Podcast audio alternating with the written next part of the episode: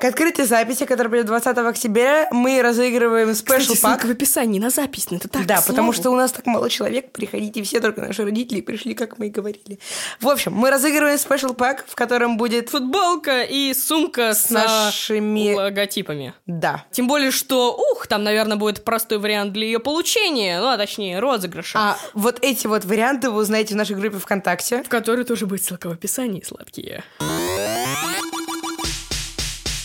Всем привет! Это подкаст «Собака села дневник». Наш подкаст занимается тем, что мы отвечаем на вопросы про жизнь, личную жизнь, да и просто вообще любые вопросы, которые у вас появляются для нас. Вы можете послушать нас на всех площадках, на которые вы нас слушаете, а также на ютубе, где вы можете посмотреть ролики с нашими анимированными модельками. Обязательно подпишитесь и поставьте колокольчик, чтобы знать о новых выпусках первыми. Я Ваня. Я Егор. Я Ануша. Привет, ребят. Мне 16 лет, и у меня практически нет проблемы с самооценкой, но мне подруги сказали, что у меня иногда зашкаливает ЧСВ. Причем, на мой взгляд, э, они младше меня, младше на год. И я, поскольку неплохо знаю в целом жизнь, не знаю, правильно ли это говорить, но у них есть загоны. И в чем вопрос? Стоит ли слушать таких людей и что вообще с этим делать? ЧСВ – это чувство собственной Но важности. оно используется в этом значении как завышенное чувство Как- да, собственной как зав- важности. как То завышенная есть, когда люди э, считают, что э, я мессия, я Ваня. так сказать. Если ты считаешь, что у тебя нет проблем с самооценкой, у тебя есть проблемы с Да, самооценкой. потому что всегда надо относиться к себе самокритично, и ты не можешь сказать, что, ну, они меня младше, значит, э, я не должен к их мнению относиться... м, А, Прислушивайся к любому мнению. Да, любое мнение важно и помогает тебе стать еще лучше. Ну просто, если у меня нет проблем с самооценкой, это она у всех низкая. Нет, конечно, ничего, ничего против как бы не имею, но, по-моему, это немножечко тоже неверные мысли о том, что, блин, ну вообще это как бы не у меня проблема, это все вокруг меня ложки. Это немножко... э, Э, ЧСВшно звучит.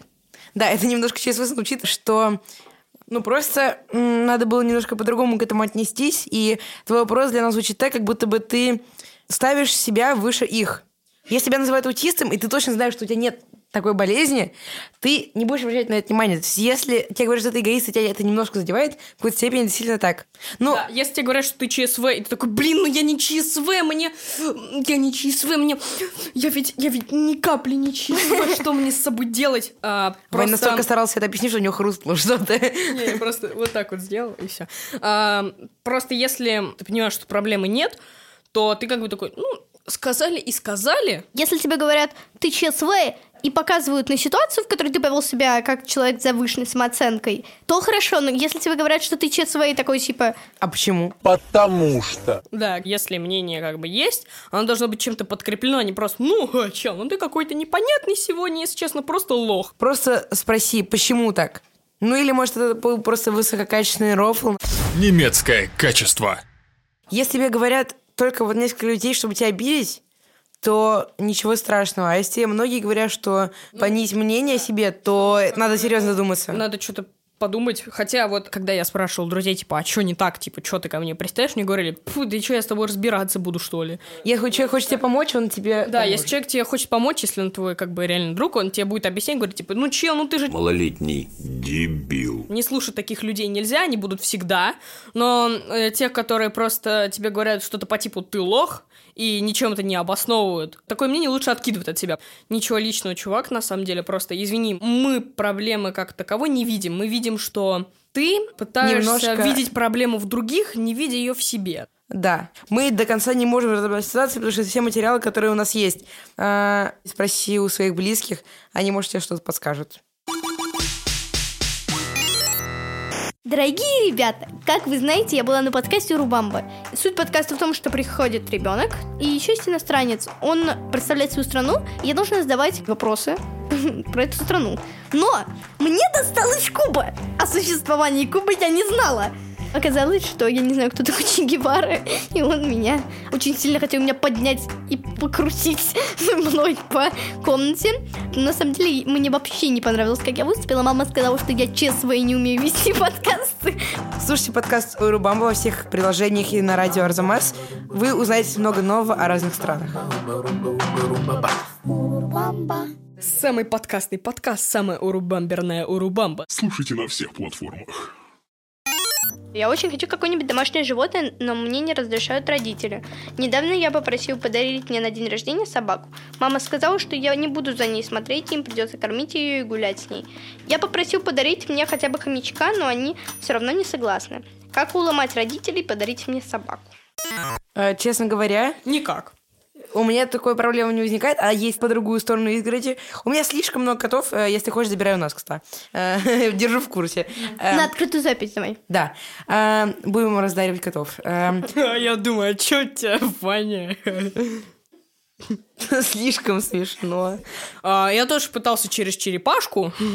Э, Как бы фишка в том, что мне моя мама говорила, что так, зачем нам пес, если ты за собой убирать не можешь нормально. Ты в школу ходишь, кровать за собой не убираешь, какую тебе собаку? Ее кормить надо, ты забывать будешь. Моя мама считает, что все эти обязанности будут сваливаться на нее, и поэтому я такой, ну хочешь, я докажу то, что я готов с этим справляться через черепаху. Она и стоит не так дорого, да и аквариум ей покупать как бы тоже не очень дорого. ее не будет такой проблемой.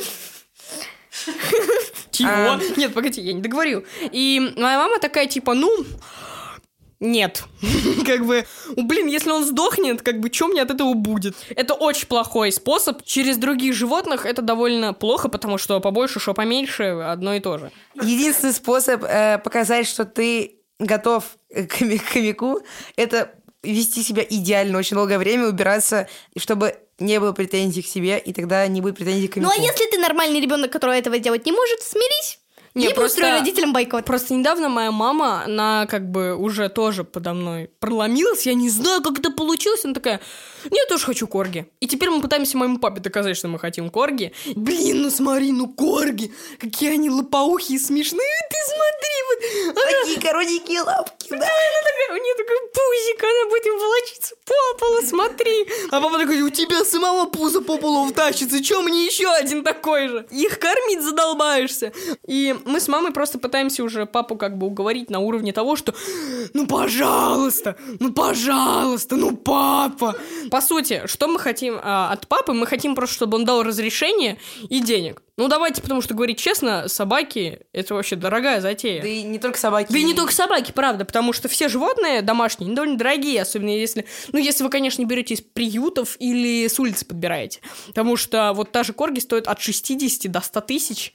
И как бы в такие моменты я смотрю на эти цифры и понимаю папу отчасти, как бы, но, э, возможно, из-за этого вопроса твои родители такие, так, зачем нам собака? Она и так сама 60 тысяч стоит, зачем нам еще и примерно столько же в месяц тратить на ее жратву и на ее содержание у себя? Мне, да, лечения, кстати, очень много. А, Если ты хочешь доказать ответственность, никогда не надо говорить, а давай я тебе докажу. Надо показать, Надо что ты... показать без э, Да. этого, этого Как будто ты фразы. типа... и- Нет, да, не потому что после этого момента- момента будет, мама будет понимать, что ну, Ты ты это это, делаешь делаешь не только для того, так. чтобы Да. свою ответственность показать. Потому что после того, как придет собака, ты сделаешь Ой, и все, и начнется то же самое, что было до этого. Ой, опять тарелки все в моей комнате.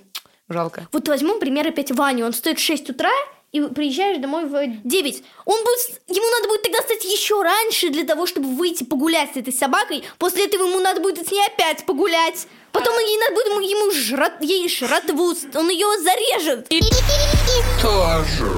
Если родители хотят собаку, они тебе скажут, ну да, давай заведем, в принципе. А если они начинают искать отговорки, значит, ну, они реально не готовы, и с этим стоит смириться. А если ты готов продолжать и считаешь, что ты покажешь свою ответственность, это поможет, без предупреждения начни делать все хорошо.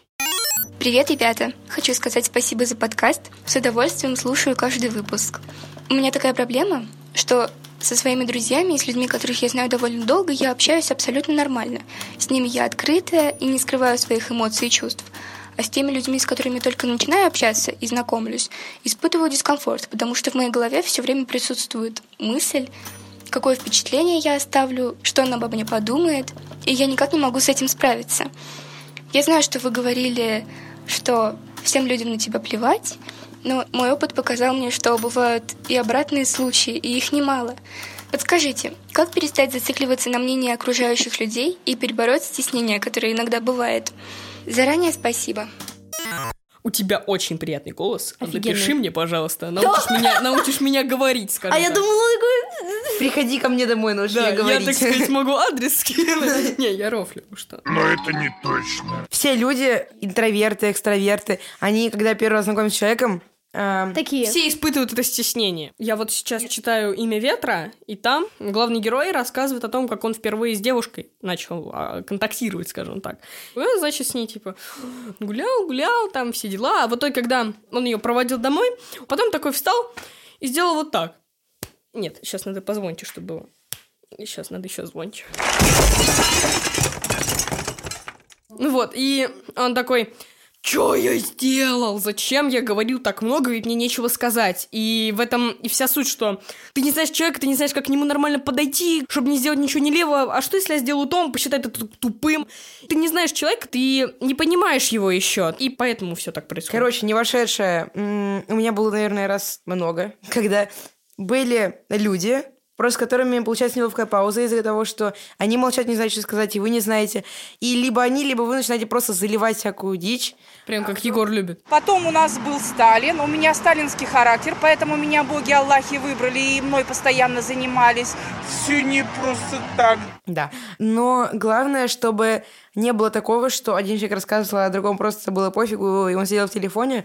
В принципе, мы так с Егором познакомились. Мы, когда после записи поняли, что нам надо идти до одной, ну, как бы вместе, мы, типа, такие, типа, ну, что, болтать будем? Ну, давай болтать. У меня есть подруга, и я была у нее на дне рождения, где я не знала никого. И, и мне- я не могла там ни с кем познакомиться, а потом, когда мы каким-то образом оказались запертыми в одной комнате 8 часов, это какой-то ее одноклассницей, кажется, ну, это мне было гораздо легче. Ну, вернее, мы вместе просто пытались выбить дверь. Ну, неважно. Мне кажется, что круто оказаться с человеком наедине, потому что тогда у вас как бы не будет выбора, и, вы, и как-то вы сможете познакомиться. Да. Мы пока можем тебе сказать, что это абсолютно нормальная ситуация, что... Это бывает у всех. Да. Ты боишься немножко выставиться в плохом свете перед человеком. Да и тем думаешь, более, «Блин, что ты ему скажешь, потому что ты его не знаешь. Просто такое редко бывает, что ты прям хочешь познакомиться, подходишь и говоришь, я хочу с тобой познакомиться. Нет, э, это происходит случайно. Вы э, встречаетесь в коридоре, например, и ты потерял тетрадку, он ее нашел, и э, он говорит, «А, это твоя тетрадка, ты говоришь, да, и вы начинаете общаться. Э, Например, он говорит, ой, такой предмет, типа, что у тебя по оценкам, ты говоришь, ой, не- тоже не люблю, и у вас начинается диалог, из-за которого вы знакомитесь. Это был подкаст «Собак съел дневник». Присылайте ваши вопросы на почту собака.собака.gmail.com и в группу ВКонтакте «Собак съел дневник». Слушайте нас на всех платформах. В Apple подкастах, Spotify, Яндекс Музыке, Google подкастах, а также на YouTube, где вы можете посмотреть ролики с нашими анимированными модельками. Обязательно подпишитесь и поставьте колокольчик, чтобы знать о новых выпусках. Да, вы поняли. М-м. Я Ваня. Я Ваня. Я Нуша, извините, я Нуша. А я Егор. Это подкаст студии «Либо-либо». Мы его записали с продюсерами Полиной Агарковой и Катей Крангаус, которая свалила. Звукорежиссер Пашуня Цуриков.